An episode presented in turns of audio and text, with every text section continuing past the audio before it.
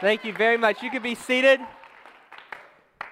Wanna, we got a lot to cover, so not a whole lot of time to, to play around. If you turn your Bible to Exodus chapter twenty, I want to teach us some things uh, in the weeknight. Let me give you a couple promises. Number one, um, I will stretch your mind. Number one, that's number one. Number two, that we all need to change something. Can we all, if, if you're here tonight and you can't admit that, then um, please uh, exit quietly. Um, that's right.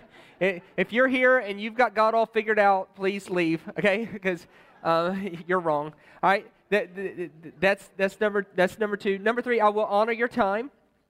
I'm going to honor your time. I know it's a weeknight, so um, we're gonna we're gonna teach and we're gonna do some things. We got to be springs and not bricks. I want to I want to open up um, just by saying thank you to this church. Um, let me let me give some honor where honor's due. I, I'm going to tell you this, and I don't say this everywhere I go because I only say it if I mean it. I never say anything bad. If if I, if I don't say anything at all, it's just I don't say anything at all. But I but I I, I truly mean this. I travel the world, and um, in traveling the world, you become an expert on pastors. You become you you just do because you see all of them and how they operate. And I can say with no sense of exaggeration at all, you'd have one of the top five pastors I know in the whole world right here. You'd, uh, mm. There's only there's only three pastors in the world, maybe four, that I would tell my stuff to, and and he would be one of them. And and and you know you're never going to be judged. He'll just help you work through whatever it is. And that's what a pastor is. And um, he's a great leader. And you guys got a great staff here. Everything about this church is awesome. Uh, everything about it, and um, I appreciate it so much. Uh, I want to also thank you for your generosity. Um, I, I live by faith, completely by faith. I get no salary from anywhere. So at some point tonight, um, they're going to ask you to to give a love offering or something, and um, when that happens, that's the only way I live. And I, we also live by our resource table. I've had the awesome opportunity to be mentored by a rabbi for the last eight years and running. And so we put a lot of that stuff back there, and you can avail yourself of that to it. Let me tell you what we use that for. In a church this size, uh, the love offering is going to cover the week's expenses. It just is. The numbers, it just is. Okay. Um, and so what we use, what we use the resource table for is we take the product, we take the profit from that, and we use it to bless people who can't afford it. And um, last time I was here, I used the profit and put it aside for an H I V/AIDS orphanage and clinic in Africa. And partly because of your generosity, we were able to give seventeen thousand U S U S dollars, U S dollars, seventeen thousand U S dollars. That is a difference now. Um, um, you guys don't main, you guys don't pay attention to that stuff. I do. So, um, seventeen thousand U S dollars to our to the orphanage, and that's a large part. This is all that was. That was you letting me put something in your hands that would have changed the way you looked at God forever. Yeah. And you put something in our hands that help us bless people who can't do it. And so I think it's a pretty good trade. Yeah. And um, and so during the breaks tonight, it'll be out there. We've got four brand new pieces of uh, product back there that would not have been here last time. Um, the main one that we have is a ten-disc series on the Ten Commandments, and so you'll want to pick that up. Um, we also have um, two different D V D series. They're four D V Ds a piece. Those are actually things that you can put in your D V D player at home. Um, unless you have a D V D player in your car, it won't work in your car. But it will work at home. I, I have had some people write me and go, this won't work in my car. Well, that's because it's a C D player. So um, it'll work in your D V D player at home. And then we also have some new stuff back there. So you just want to pick that stuff up because here's all that is. That's you putting something into my hands that let me bless people who can't bless themselves. And that's you putting something in your life that will change the way you look at God forever, all right? So I want to talk to you tonight about the Ten Commandments. I'm going to talk to you about it all the way through the week, um, even on Sunday, and, and we're going to we're going to uh, change our lives. But we have to make one ground rule really quick, and that is this, that in order to study God and in order for the church, I believe, to get its credibility back, all of us have to lose our addiction to being right, okay? We have to lose, we're all addicted to being right. Um, we could start our own twelve-step program. Hi, my name is Shane, and I am an addict, okay? And I am an addict to being right, and you are an addict to being right. And the worst addicts to being right in the whole world are white Pentecostals, okay? So most of you look white, and uh, most of you look Pentecostal, all right? From the judging by how you just started this whole thing, everybody pray in the Spirit for two minutes, that's pretty good, okay? That means you're white, it means you're Pentecostal, which means we are the worst in the world at thinking we have God figured out. We're the worst in the world, and that is ridiculous. God does not expect us to have him figured out. As a matter of fact, when you read Jesus, the ones who took... Jesus runs into people who were caught in the act of adultery. He runs into thieves on crosses. He runs into prostitutes in the middle of the night, and he's forgiving them. The people who ticked Jesus off were the ones who thought they had it all figured out, that they were in and everyone else is out. Okay? Like one place, he goes into a place in Galilee. And that place in Galilee was known for its orthodoxy. What they did is they took the Torah and then they made it harder. And so they tried to, they tried to live um, even harder. And because they were keeping the Torah better than everybody else, they thought they were saved. They actually called themselves the remnant, the chosen ones, or the elect. We would never do that, would we? And so they thought they were in and everybody else was out. They were going to heaven and everyone else was going to hell. That's what they thought. So um, Jesus shows up and they said, Rabbi, are only a few going to be saved? And of course they mean them, right? So basically what they were they're doing, they were trapping Jesus into agreeing with them. They said, Jesus, hey, you tell us, are only a few going to be saved? And Jesus gets so ticked. He says this, he says, listen to me, my marriage table, my marriage table many will come from the north, east, south, and west, but you who actually think you're in will be the one shut out because you thought you were better than other people. Um, one of the things that the rabbi said, which I love, they said, if we spent two hours tonight talking about God, which we're going to spend about an hour and a half, we spent two hours tonight talking about God, if ninety-five percent of what we said was wrong, God would still be pleased just because we gave a night to talk about him. All right? God does not expect you to get it right. God does not expect you to get it right. Let me show you why. Let's be gods for a second, okay? All right? So I'm the chairman of the Council of the Gods, and you are gods, okay? So for sake of our example, we're going to be gods for a second. So I convene a meeting of the Council of the Gods, and I move that because we're bored with each other, we're going to create something. Okay? So I move to create something, and you agree with me, we're going to create something. Okay? So we choose to create people. And we use this whiteboard as our masterpiece canvas. Okay? So we, we're, we're, we're going to create people, and um, I want to make sure this says whiteboard marker and not permanent. Yep, whiteboard marker. Very good. All right. So we create people. All right. All right. And we'll call them Joe and Jane. Now, now for the sake of time, for the sake of time tonight, um, it, let's say that we do all the things we can do to make them perfect, okay? So we make them perfect in our sight, and let's say that they have all the mental and physical capacities that we do to think.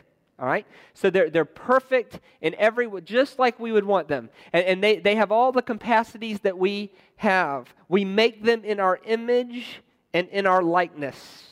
We, we do everything we can do to make Joe and Jane perfect in our sight. And we do that. And just for the sake of example, we say that that is done. And we look back and we say, it is good, it is finished. And we look back, what is still the problem with Joe and Jane? There's still a problem with them. And the problem is that they're stuck on that board. Their world is limited to what they can perceive in two dimensions. So simple tasks, like if I was to whisper in Joe's ear, Joe, in my world, I'm God, and in my world, I can extend my arm out. Joe goes, that is unbelievable. Joe can't fathom a way that an arm can extend out. Why? Because he is stuck in two dimensions. Simple things. If I whisper in Joe's ear, Joe, Jane is gorgeous. She's got nice curves. Joe looks over and says, she's just a line. I don't understand what you mean. Why? Because he's stuck in two dimensions. If I wrote Joe a book, and I wanted to write Joe a book about me, and I say things like, Joe, my ways are so high above your ways, you can't fathom it. As high as the heavens are above the earth, so great are my ways above your ways. Scientists tell us that the furthest star they know of is twelve point three billion light years away. That is a long way above us. If I, if I wrote Joe a book and said, Joe, my ways are so high above your ways you can't understand it. Joe can't fathom that in his world I can go behind him and in front of him. I can be above him and beside him all at the same time. He can't understand that. Why? Because he's stuck in two dimensions. If I wanted to get Joe and Jane's attention, so I took my hand and I said, let's get their attention. I take my hand and I stick it through their world. What are they going to see? They're going to see my hand in two dimensions. What does my hand look like in two dimensions? It's flat, number one. Number two, it would be five dots coming through their world at differing times, followed by a series of dashes. And so Joe says, Jane, did you see that? That's five dots followed by a series of dashes. And Jane says, no, no, no, I, I don't think so. I think it was bigger than that. I think that was the hand of Shane. He says, man, are you smoking something? What if I, what if I grabbed Doug's ring and I took his ring and I stuck it through their world? What would they see? They would see a ring, a ring in, in two dimensions, which would just be one dot that separates into two dots, and then those two dots go around like this and then come back together as one, and then it disappears. And he says, did you see that? That was roughly twenty dots that went like this, and And she goes, no, no, no, no. That was Doug's ring. That was Doug's ring. She, he says, man, are you... Sm-? So what if I what if I put my face this close to their world? And she goes, do you smell that? That smells like curry chicken. I can feel something. And Joe goes, no, no, no. That's the face of Shane. I can sense his presence. Who's right and who's wrong? None of them. It takes faith to believe it all. Here's the problem with two dimensions. I'm not trying to trick anybody. In two dimensions, what is that? It's a circle, right? In two dimensions, what is that? It's a rectangle. In two dimensions, can that ever be that? No. And in two dimensions, can that ever be that? No, it either is a circle or a, or a rectangle. In two dimensions, it's got to be a circle or it's got to be a rectangle. Is there ever enough dimensions to make a circle a rectangle? Of course. All you need is three dimensions. That's a circle. That's a rectangle. All you need is an axis to turn it on. That's how simple it is to make a circle a rectangle. But in their world, it can never be. It can never be. Now, if my memory serves you right, Pastor Mike's a physics guy. He's a physicist, so he would understand this better th- than me. But as I understand it, the mathematicians call a dimension a degree of freedom. A degree of freedom. Here's what I mean. If this is a puzzle space, and this is the piece that's supposed to go in the puzzle space, can you ever squeeze that into that in two dimensions? No, you can't turn it enough ways to do it. In order to do that, you have to pick it up and move it over the top and put it down. One of the two pieces has to be three-dimensional. You have to have a degree of freedom in order to do that. Now, now let me, you say, Shane, what is your point? My point is this, is that we are four-dimensional people. We live in three space dimensions and one time dimension. Okay? We can only be at one place at one time, at one moment. That's us. That's our limitations. That's our world. We are, we are stuck to perceiving things that only exist right in front of us. Something we can see. Something we can touch, feel. We exist in three time, three space dimensions and one time dimensions. That we are four-dimensional. These are the complications that exist when a four-dimensional person tries to communicate with a two-dimensional one. These are the complications that exist. They will never understand me. I would simply be pleased with the fact that if they even noticed. I would simply be pleased with the fact that they were giving it a go. Someone stuck in two dimensions has no hope of understanding a four-dimensional person. No chance of it at all. All they can know is what I tell them, and then, and then even what I tell them is limited to their way to understand things. That is, that's, that is the complications that exist when a four-dimensional person tries to communicate with a two-dimensional one. Can you imagine the complications that exist when an infinitely dimensional God tries to communicate to four-dimensional people? Can you imagine the complications that exist with all this? Can, can you imagine it? Can, can you imagine the intricacies? That's why God just kind of covers his bases. He says, listen, as far as the heavens are above the earth, so great are my ways above your ways. You can't get your head around me. In other words, at one place in, in Deuteronomy, I'm going to talk about this later, he, he basically says this, if you can imagine it, it ain't me. That, that, that in, in other words, I'm so much bigger than you that if you take your imagination to its furthest bounds, something as broad as your imagination, if you take that to its furthest bounds, whatever's there, I'm bigger than that. I'm bigger than that. And, and, and not only am I bigger than that, every aspect of me is bigger than that. So if you just take my love, how wide and how deep and how broad and how, how, how great is the love of God. Like you can't even get your head around it. And so before we go any further, God, God is infinitely big, and we're going to talk about this when we talk about the second commandment. God is infinitely big. He's also infinitely small. He's infin- He's infinitely small. Let, let me let me share something with you that, that I learned um, recently. Do you guys know what the butterfly effect is? It's not the scary movie, not that. Uh, you, the butterfly effect was the, was the the phrase was coined by a man um, who was an M I T physicist in nineteen sixty. So this was a guy really, really smarter than us, and, and he was uh, he was a physicist for M I T in the nineteen sixties, and, and he wanted to come up with a way to better predict weather patterns with greater accuracy.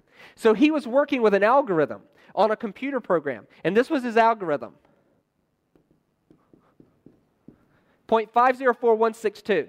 This was his variable that he was using to, to, to do wind patterns in order to greater predict meteorological phenomena, okay?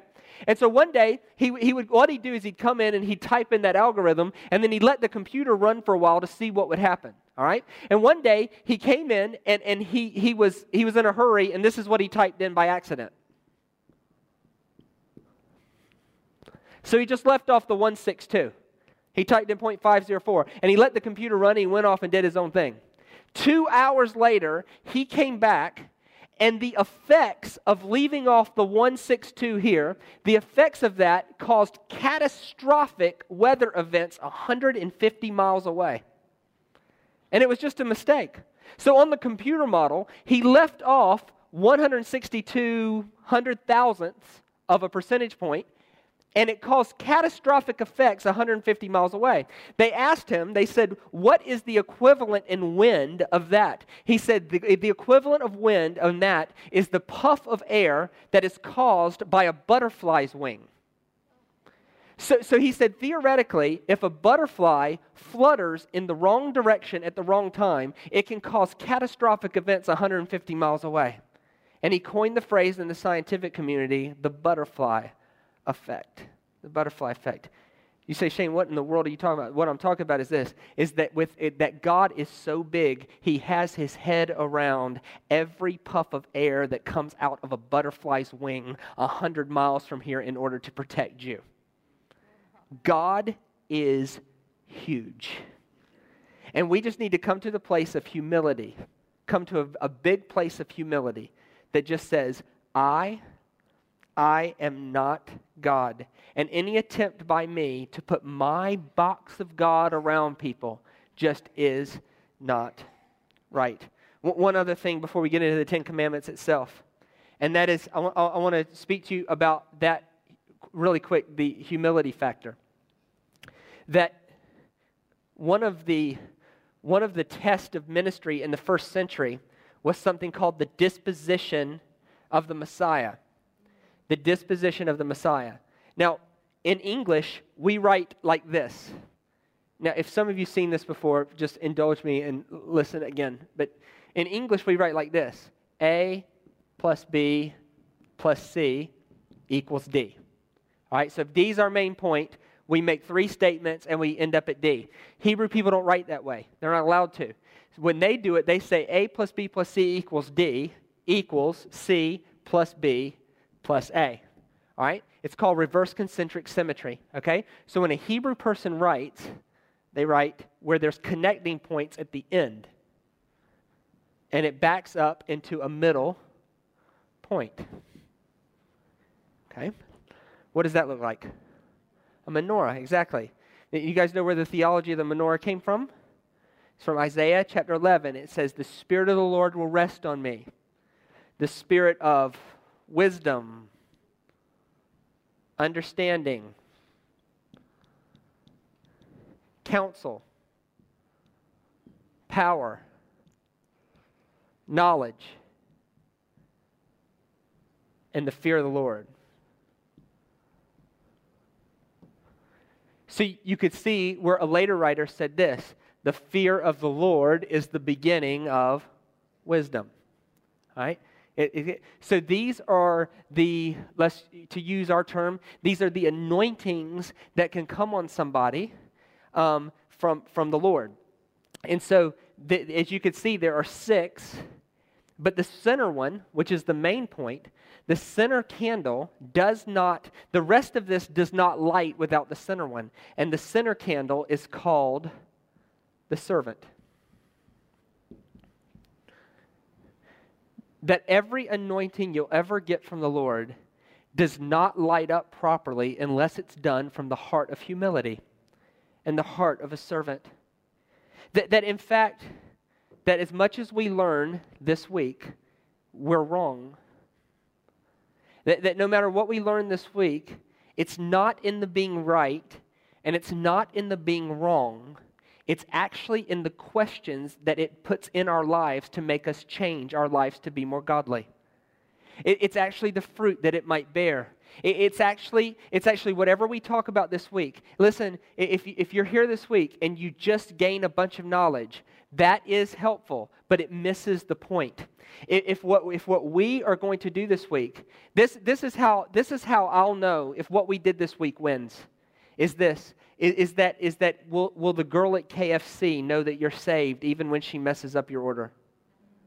It, it's, it's this. It's when you're on your way home from work and you stop by the grocery store to pick up three things, and you go in there and pick up three things, and someone jumps in front of you in line with fifty things. Are you saved then? It's it's it's when you stop by the grocery store and and you um and and you end up in the line with the slowest cashier in the entire store. It's are you saved then? It's it's it, it's it's this. It's wives. It's does your husbands know you're saved even when he leaves his underwear on the floor? Wives, do your husbands do, do your do you do, husbands do your wives know you're saved? Even when they make a decision that disappoints you. It's, it's what are we doing to live the life of a servant?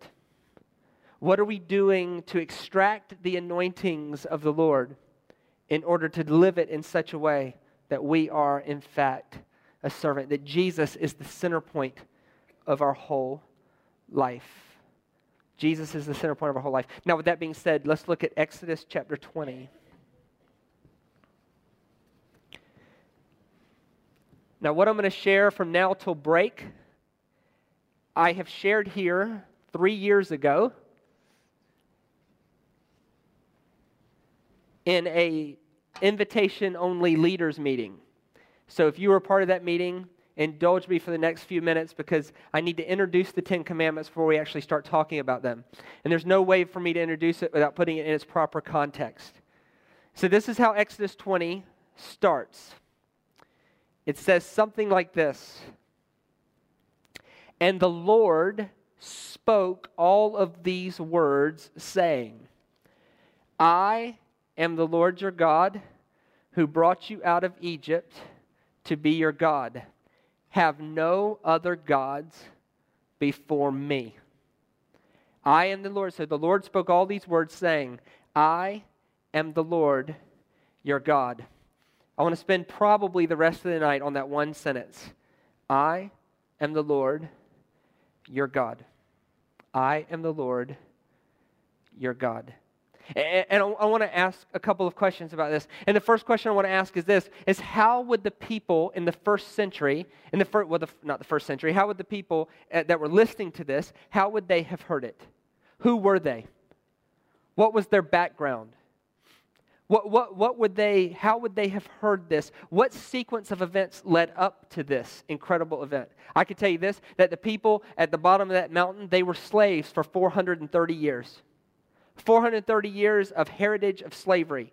four hundred thirty years of your opinion not mattering. four hundred thirty years of getting up every day at sunup and making bricks, hopefully enough bricks to keep yourself from getting killed. You get up every day, you make bricks. You go to bed. You get up every day, you make bricks. Seven days a week, twelve hours a day, three hundred sixty-five days a year. You did that day in and day out. You were treated with no dignity. You, you, you were a slave. You were less than human. If, if a Roman, I mean not a Roman, if, a, uh, if an Egyptian soldier wanted your wife, they just came in and raped her. There was no repercussions whatsoever. No thought to your dignity. No thought to the fact that you were even human. You were less than human. If they wanted something of yours, they just took it. If they wanted to kill you, they killed you. No repercussion. Remember, Moses killed. Moses got in trouble because he killed an Egyptian, not because he killed a Hebrew. These people, they had no human rights. So, so when you think of the Ten Commandments as a whole, I want you to think of it in terms of a group of slaves learning. There's a couple ways I want you to think about it. First is, as a group of slaves learning how to be human again. God is trying to teach a group of people, and all they knew was slavery. This is how you be human. This is how you be human. He, he's also trying to create a culture that's going to have his way to live so the whole world would look at what they have and want it.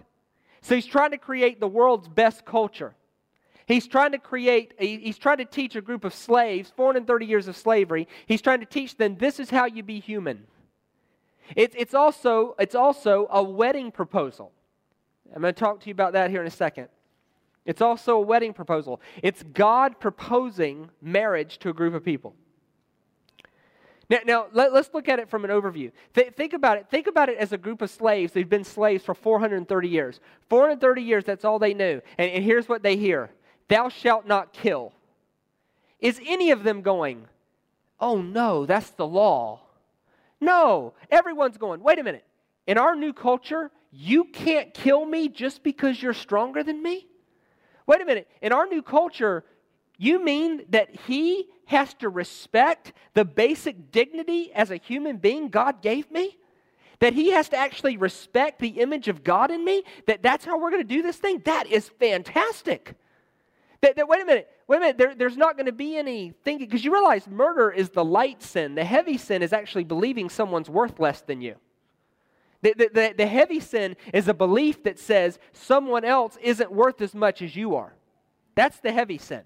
So he says, wait a minute, our new culture, we're going to respect the basic dignity. Can you imagine? Thou shalt not steal. No one's thinking, that's the law. We're being put under bondage. No, no, no. They just got out of bondage. God's not trying to, to make them. Listen, God is not trying to make you good. God is trying to make you free. God's not trying to make God, make you good. Good compared to who? Him? No way. Come on. God's not trying to make you good. God is trying to make you free. He's trying to free slaves. He's trying to free people that all they knew was bondage and slavery. He's trying to free them to be human again. Thou shalt not steal. No one's thinking, hey, that's the law. Everyone's thinking, wait a minute. In our new culture, you can't take things from me just because you can? That is awesome. Can you imagine all you knew was four hundred thirty years of slavery? And you hear, thou shalt take a day off. You imagine that? Wait a minute, we haven't had a day off in four hundred thirty years. And he's actually commanding us to have a day where we remind ourselves that our worth doesn't come from how many bricks we make? That is fantastic. Thou shalt not lie. In other words, wait a minute, in our new culture, we have to actually have integrity in our business dealings? I mean, if you know anything about sociology, you know that a culture that ran its system like that, once, once a culture or a country becomes rampant with murder and theft and, and, and corruption in business dealings, the whole economy goes down the tube because no one wants to do business with you. So God is not trying to make people good. He's trying to make people free. But for the rest of this first session, I want to talk to you about a wedding proposal. This whole thing, the, the Hebrew people call it, they don't call it the Ten Commandments, they call it a ten-word ketubah. Okay? Now, in, in every in every Hebrew wedding, there was five steps. Let me give you the five steps. Okay. The five steps were lakah, segula, mikvah, ketubah, and huppah. All right? So, I, I want you guys, let's practice saying those words, okay, while everybody's taking their notes. And um, and, and I want us to practice saying those words with some, um, who's the All Blacks, the the all, some All Blacks gusto, okay? All right, some some real sort of umph, all right? Everybody say Laka, Laka. Segula, Segula. Mikvah, Mikvah. Ketubah, Ketubah. Huppah. Huppah. All right, everybody say Huppah, Huppah, Iba, Iba. All right, Laka, Segula, Mikvah, Ketubah, Huppah. All right, now I'm gonna I'm gonna explain this in the natural, and then I'm going to show it to you in the Bible. All right? I'm going to explain it in the natural, then show it to you in the Bible, and bring this thing together, hopefully, to, to introduce the Ten Commandments well. Laka. Let's say Allie and I were dating. And she's out of my league, but it doesn't matter. So it's just hypothetical. So Allie and I are dating. And, and there comes a point where we cross the threshold of serious. All right? There's a bit of chemistry going on between us. People are starting to ask her, hey, how serious is this getting? Okay? This would have happened all the time. All right? Now, once it crosses a certain point, Allie would be longing to hear one word from me. And that word is laka. She'd be longing to hear laka from me. So, so one night, um, we're, we're out on a date. And um, and Allie, we're, I don't know, we're down at the pizza place. And she bites into a piece of sausage just perfect. And that sausage fat and juice goes all over her. And I look across that table and I think, I want to spend the rest of my life with that woman.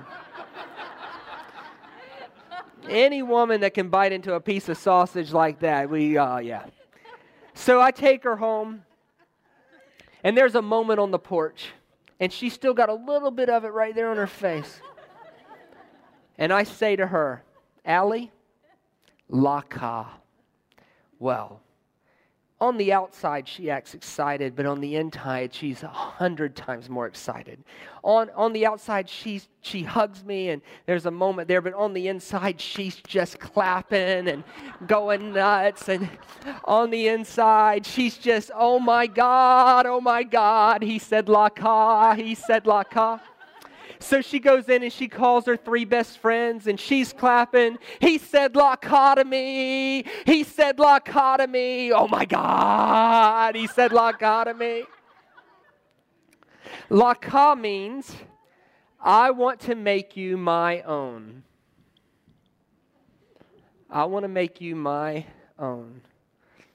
Look at Exodus chapter six. The, the book of Exodus is just one big giant marriage proposal between God and a group of slaves. Exodus chapter six.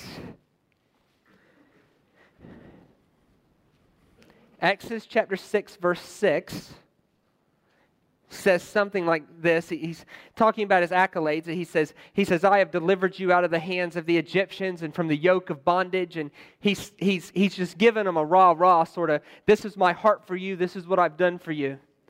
Then in verse seven, this is what he says. And I will take you as my own. If you look that up in Strong's Concordance, it's just the word laka. I will take you as laka. Now, these are Hebrew people. You didn't have to explain all this to them. They were standing there, and they would have, they would have thought, did God just say laka to us? Did, did God, does he want to marry us? Is God wanting to take our relationship with him that far? Doesn't he know we have issues? I mean, these people had issues. I mean, later he had to tell them things like, don't be intimate with your mother. It's a bad plan. Well, duh, right? But he had to tell, that's how much issues they had. Later he had to tell them, don't throw your children in fire. Not a good idea, right? So he had to tell them all these things, but he is instituted. He is initiating a marriage with them. You cannot understand the Ten Commandments outside the context of this, that God loves you so much, he wants to marry you. He wants to marry you. Laka. So, after I've said laka, what would be the next word she'd be longing to hear? Segula. And, and you guys know, you guys know how women are, right? I, I don't want the women to turn on me, but here we go, right? Hey, I'm going to step out there in faith, all right? How long would it be, how long would it be before laka wore off? Not long. Not long. It wouldn't be too long after that, her girlfriends would be saying, has he said segula yet? Girl, is he scared of commitment? He needs to be saying segula. He, so one night we're out on a date. And on the way to where we were going, she's hungry. And the noises that are coming out of her stomach is something god-awful. It's like a rhino's mating call. And I think to myself, that's the woman I want to spend the rest of my life with. A woman whose stomach can make noise like that. It's like a female drummer. There's something awesome about a woman that likes to beat on things. You know what I'm saying? They just. So I take her on the date. We get home, and there's this moment, and I say, Allie, segula. Now this time she can barely keep her hands off of me because I'm so irresistible. She is so excited. So she goes in and she calls her friends. He said segula to me. He said segula to me. Oh my God. He said segula to me. Segula means treasured possession. It takes laka one step further. And, and it, that one step further is, I don't just want to make you mine. I want to make you the most important person in my whole life. Treasured possession. Look at Exodus chapter nineteen. Same group of people leading up to the Ten Commandments. They've already heard laka, and they would have been longing to hear the word segula. And so in Exodus nineteen, verse five, here's what God says to them. If you obey me fully and keep my covenant, then out of all the nations you will be my treasured possession. My, my, it might say special treasure. In Hebrew, it's segula. Segula. So once again, these people, four hundred thirty years, that's all they've known is slavery. And like, does God want to marry us? Is he serious? Did he just say segula? Now, the next one, the next word she'd be longing to hear is mikvah. Now, mikvah is not as romantic as the first two. The first one's sort of romantic. The second one's really romantic. Like, I want to make you the most important person in my whole life. W- women hear that and they go, isn't that something? They like that. Mikvah is far less romantic, but it was necessary. Mikvah was a three-day warning that uh, the betrothal was coming. And mikvah meant this. Mikvah meant go wash. like, like, like, girl, you need a bath. Your breath is stinky. Mikvah, mikvah meant go wash. Go wash, or if you want to get spiritual with it, you could say consecrate. I don't know how to spell consecrate. There we go. Consecrate. It meant, it, it was a three-day warning. And the reason they did it was gracious, because you wanted to give them a three-day warning before the betrothal happened so that they could be touched. You wanted to be clean at the proposal so you could be touched. You wanted to be able to touch the person at the betrothal. So you give them a three-day warning, go wash. Um, you see this all over the Bible, but I'll give you the most extreme example in the whole Bible that I know of, and that's Esther. Remember, she, she bathed in perfume for a year before she went in and saw her husband, which I think is a bit overkill. You imagine that? Whoo, girl! where you been? But she, but she, yeah, she bathed in a year. It was mikvah. Mikvah. Look at Exodus nineteen, verse ten. Exodus nineteen, verse ten. It says this, it says, and, and, and the Lord said to Moses, have the people consecrate themselves for three days and have them wash their clothes. Mikvah. Mikvah. In other words, three days from now, a ketubah's coming. A ketubah's coming. And they would have known this. This is Hebrew culture. They would have known this order. So three days from then, Exodus twenty happens. Exodus twenty is a ketubah. A ketubah is a marriage contract. It's a marriage contract. Now, let, let me let me try to give you uh, let me try to give you this example very quickly in the natural. This is what would happen. Three days after mikvah, I would mikvah, I would come get Allie, and Allie and I would go sit at a table.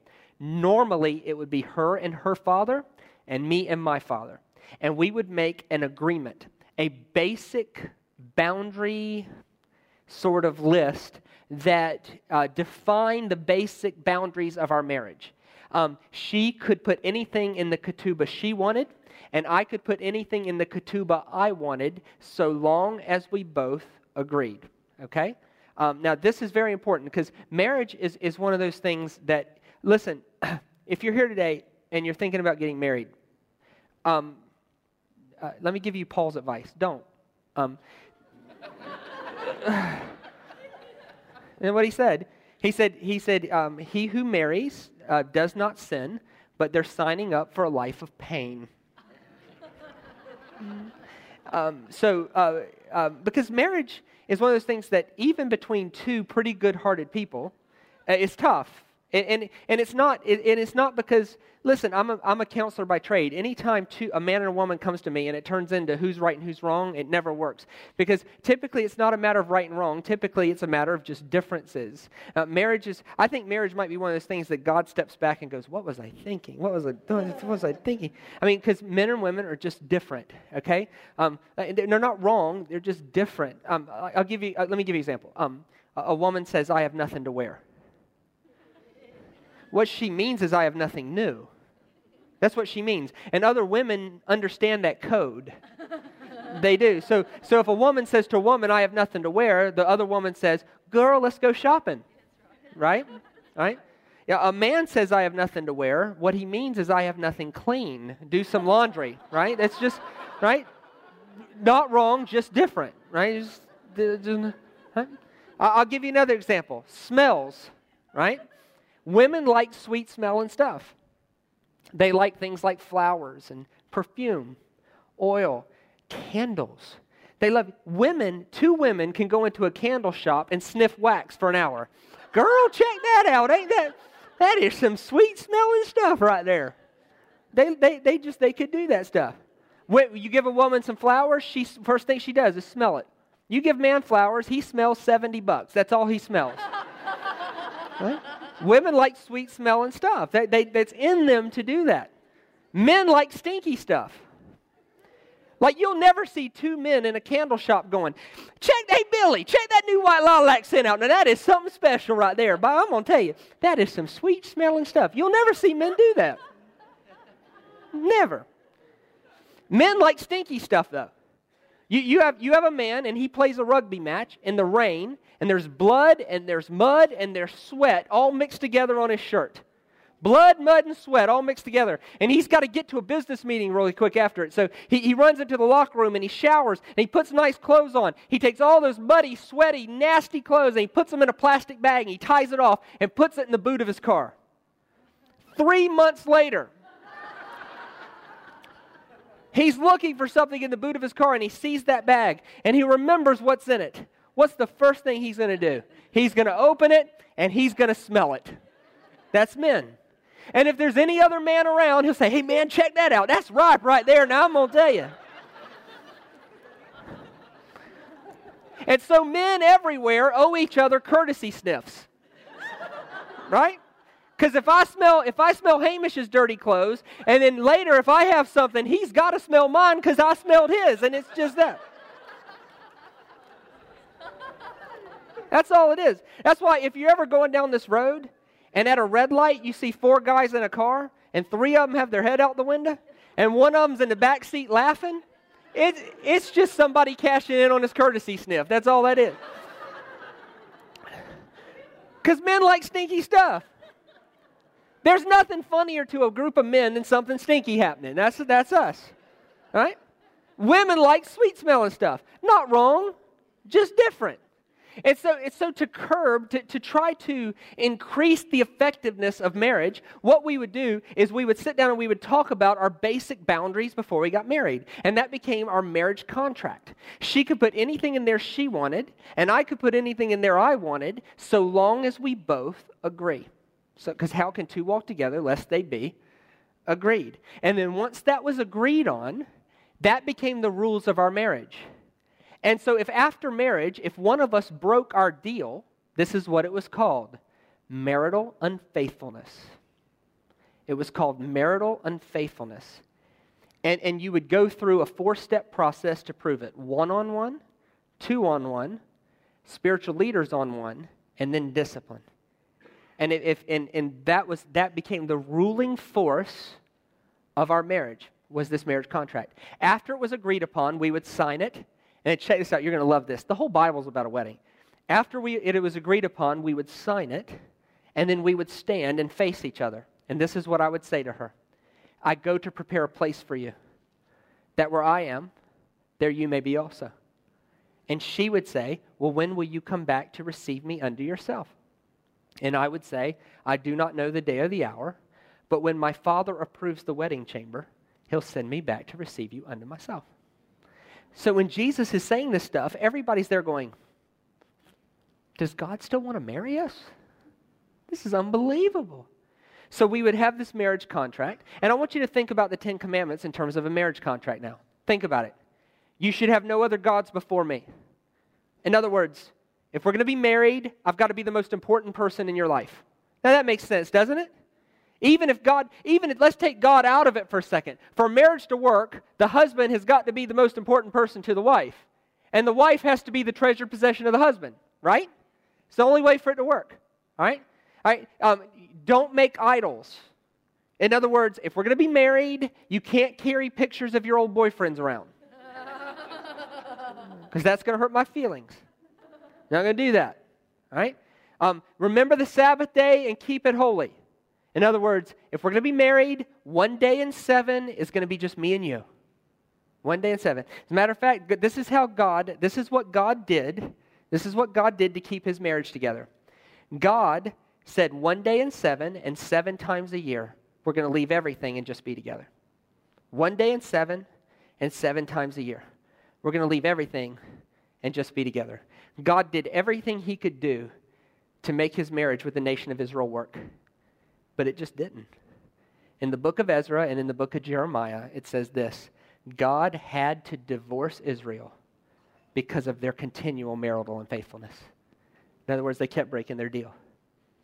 He had to divorce them for their continual marital unfaithfulness.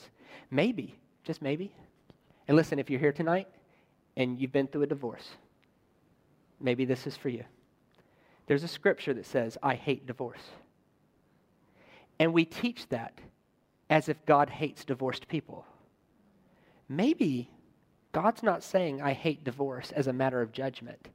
Maybe he's saying, as a matter of understanding, I've been through it. I know. It stinks. And I hate it for you. And I hate it for the other person. And I hate it for all the tears it's going to cause. I hate it. I hate it. I hate it. Maybe that's what it was about. Maybe it's not what we made it. Maybe, maybe, because if God hates divorced people, then he hates himself. Because in the book of Jeremiah and the book of Ezra, it says he had to divorce Israel because of their marital unfaithfulness. And who did he marry? You. Me. We're the bride of Christ. Hmm. God hates it. This was all about a marriage. So this is what would happen. I would go and prepare a place for her, a marriage chamber. And then I'd come back and get her, and we'd have a wedding. At a wedding, there was step five, huppah. Huppah means under the presence.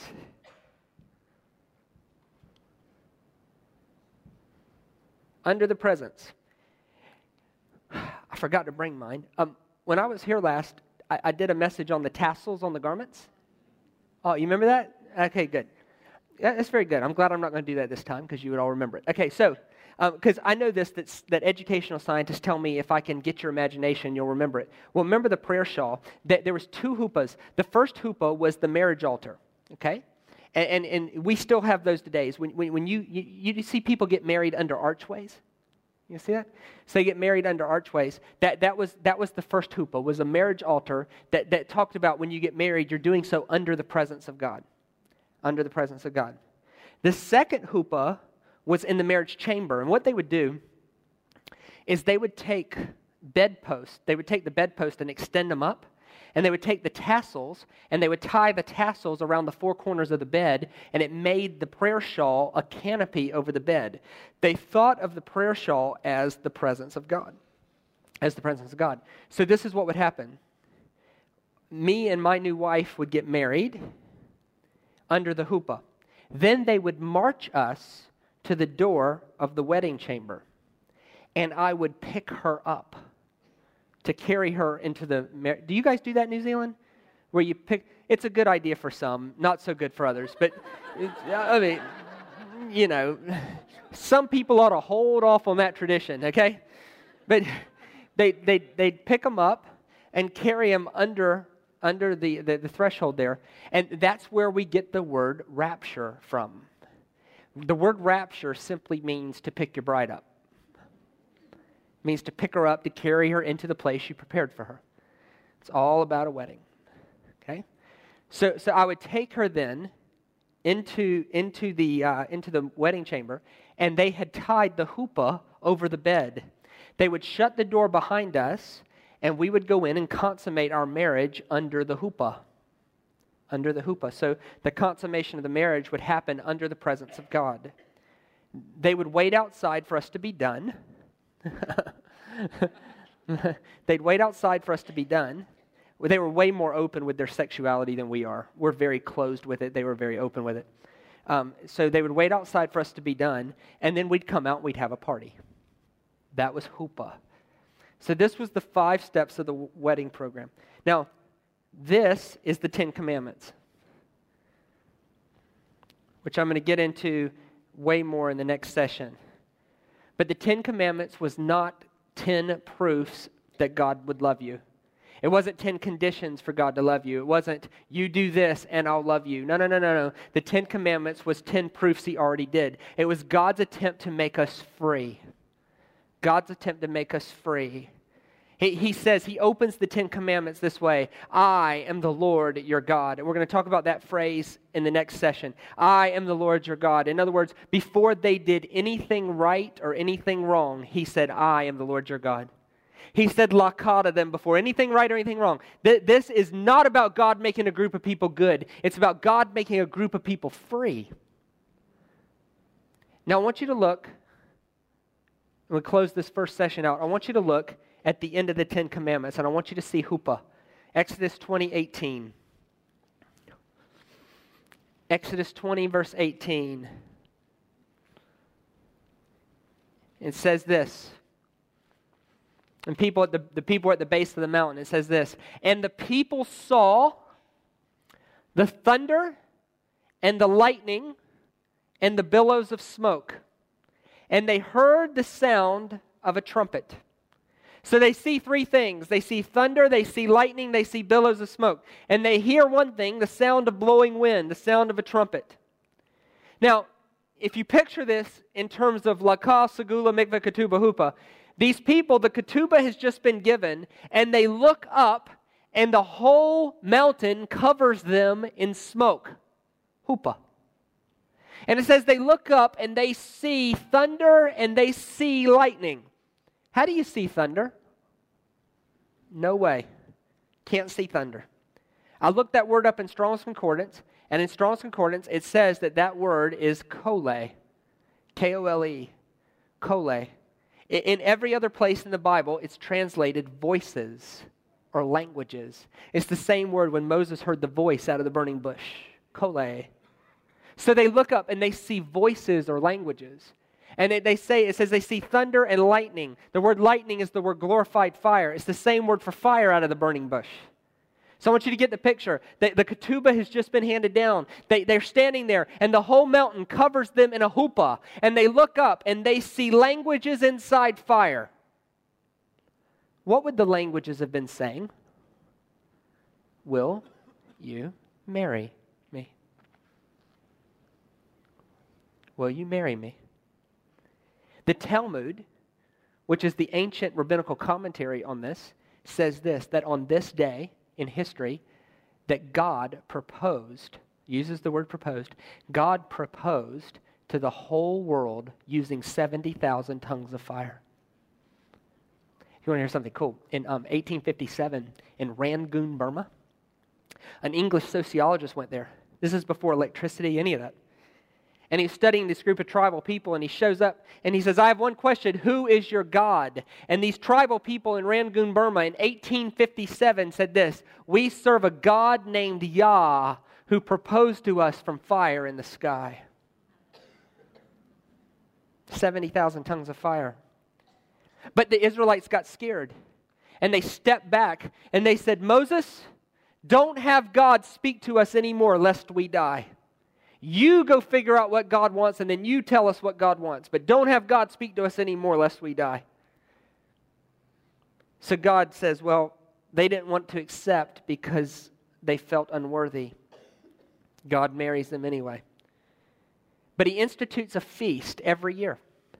Every year, on the, on the anniversary of this day, by law, they had to celebrate a feast. It's found in Leviticus twenty-three. You can look it up later. And it's called the Feast of Pentecost. Every year on this day, as a celebration of their anniversary, they have a feast called Pentecost. It's coming up in two weeks. They have a feast called Pentecost. And at the Feast of Pentecost, everybody had to bring leavened loaves. They had to bring leavened loaves of bread.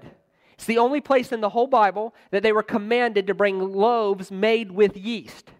Everywhere else is unleavened bread. They're leavened bread. So they're bringing these leavened loaves. And this is what would happen. They would give it to the priest. The priest would wave it before God. And this is what he would say. I thank you, my God, that your unleavened life is willing to become one with our leavened life. Isn't that the truth? That a little leaven leavens the whole lump. Sometimes we make God look bad. Sometimes we're the ones that make God look bad. But God is so humble, he wants to be in us anyway. And the priest would bring the leavened loaves down, he would break it in half, and he'd fill the leavened loaves with oil, signifying obviously the Holy Spirit. When he was done with that, he would say, now the day of Pentecost has fully come. So one day, years later, they're all in the upper room. And they'd have been celebrating this day because they had to. And the priest would have raised the leavened loaves, and he would have filled the leavened loaves with oil. And he said, now the day of Pentecost has fully come. This time, they're in the upper room, and the exact same thing that happened on the exact same day years before happens. They're standing in the upper room, and the whole place covers them in smoke. Hoopah. And they hear the sound of a trumpet. And they look up, and they see tongues inside fire. Same exact thing that happened at Mount Sinai. Same day. Anniversary of that same day. The only difference is this time they spoke back, which is the birth of the church, which is the bride of Christ. If you want to understand your walk with God and you want to have some cornerstones to your success and you want to understand the Ten Commandments, you cannot understand the Ten Commandments outside of this axiom that God wants to marry you, leaven and all. Pentecostals for years have said, you got to get the leaven out of your life for God to use you. You got to get the leaven out of your life for God to use you. And should you get the leaven out of your life? Absolutely. It's because it's the best life to get the leaven out of your life. But that is pointless as to how much God feels about you. God wants to marry you, leaven and all. The whole point of Pentecost is oil flows through leaven. And aren't you glad? And aren't I glad that God uses leavened beings? That the whole point of the Ten Commandments is God wanting an intimate relationship with a group of people who are slaves to something. What are you slave to? What's your slave driver? If God touched your life tonight, what would be gone tomorrow? What would it be? What's your slave driver? It's about me, and it's about you, and it's, it's about God's determination to marry a group of people with heavy-duty issues and make it work. It's about God teaching me and teaching you what it's like to have our dignity back. It's about God teaching me and God teaching you what it's like, what it's like for our opinion to matter, our image to be restored, what it's like to have dignity. I bless you tonight to know that God wants to marry you, leaven and all. That no matter what you've done or where you've been, God is determined to make it right for you. And that is what the Ten Commandments is all about.